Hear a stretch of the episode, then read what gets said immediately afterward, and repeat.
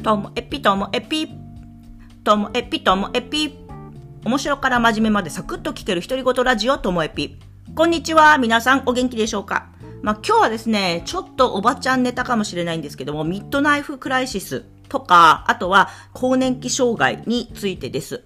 まあ、なんであのこんな話かって言いますとあの昨日食事に行きましてね。そしたら、ま、最近どう？みたいな話から始まって私たち世代ですね。ともえぴ世代で喋るとこの女性が最近どう？って言うと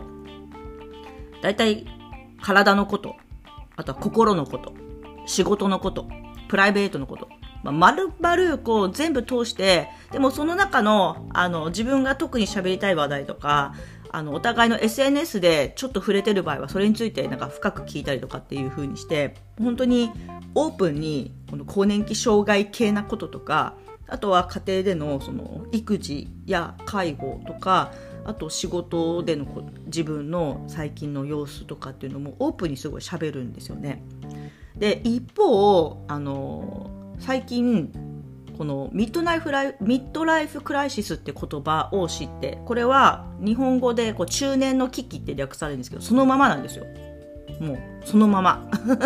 midlife が中年で crisis が危機なんでね。っていうぐらい日本ではまだそんなにいい名前もついてないんだと思うんですよ。あの認知されるためにはちょっとあのもっとキャッチーな言葉に変わったりすると思うんですけど。でこのミッドナイフライ midlife midlife crisis 何回もね言い間違ってますけど。でこれは、えーと、初めて私が耳にしたのは、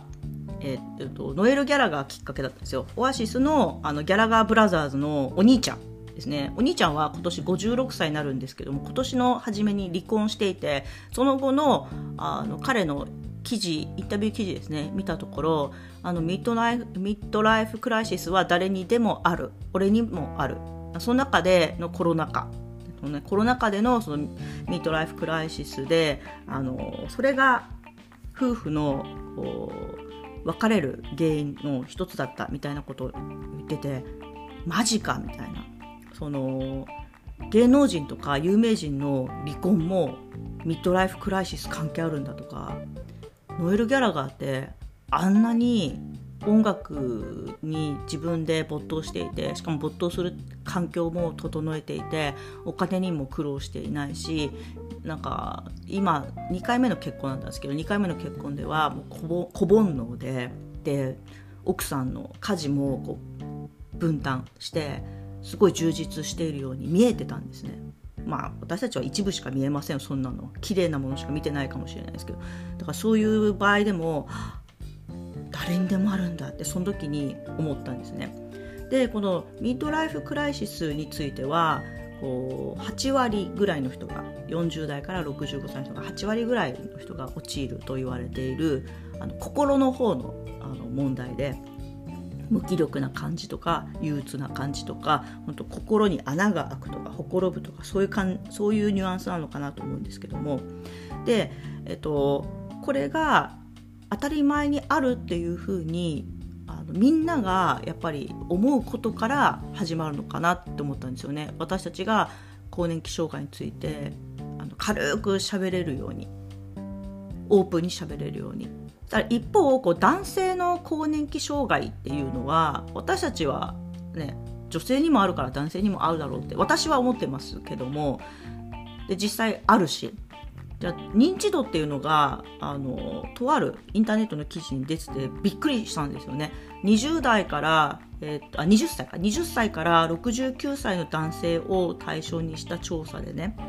で男性の更年期障害っていうものの認知度について全く知らないっていう人が30%いるんですよ。で名前だけ知っているっていう人が44%すごくないですか？名前だけ知っている全く知らないで7割超えてるんですよ。で主な症状を知っているっていうのが20%で症状だけじゃなくて主な治療法まで知っている人が4%で、まあ、この4%のねそこまでっていう人私だって治療法よくわかんないんでここまでじゃなくても全く知らないっていう3割の人がとりあえずは名前は知ろうよみたいな。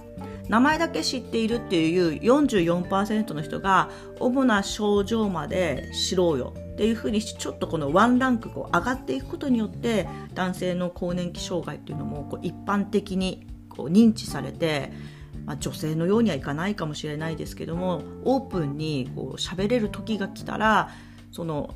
ミッドライフクライシスも含む心の健康あとは体にもこうちょっと今までと違うなっていう感じ。ちょっとした変化についてもこうオープンに話をして気持ちも少しは緩むんじゃないのかななんて思った。そんなこう朝でした。ニュアンス伝わるでしょうかね。だからもっと認知が広まることと全体的にこうオープンになることがいいなと思いました。今日も最後までお聴きいただきましてありがとうございました。さようなら。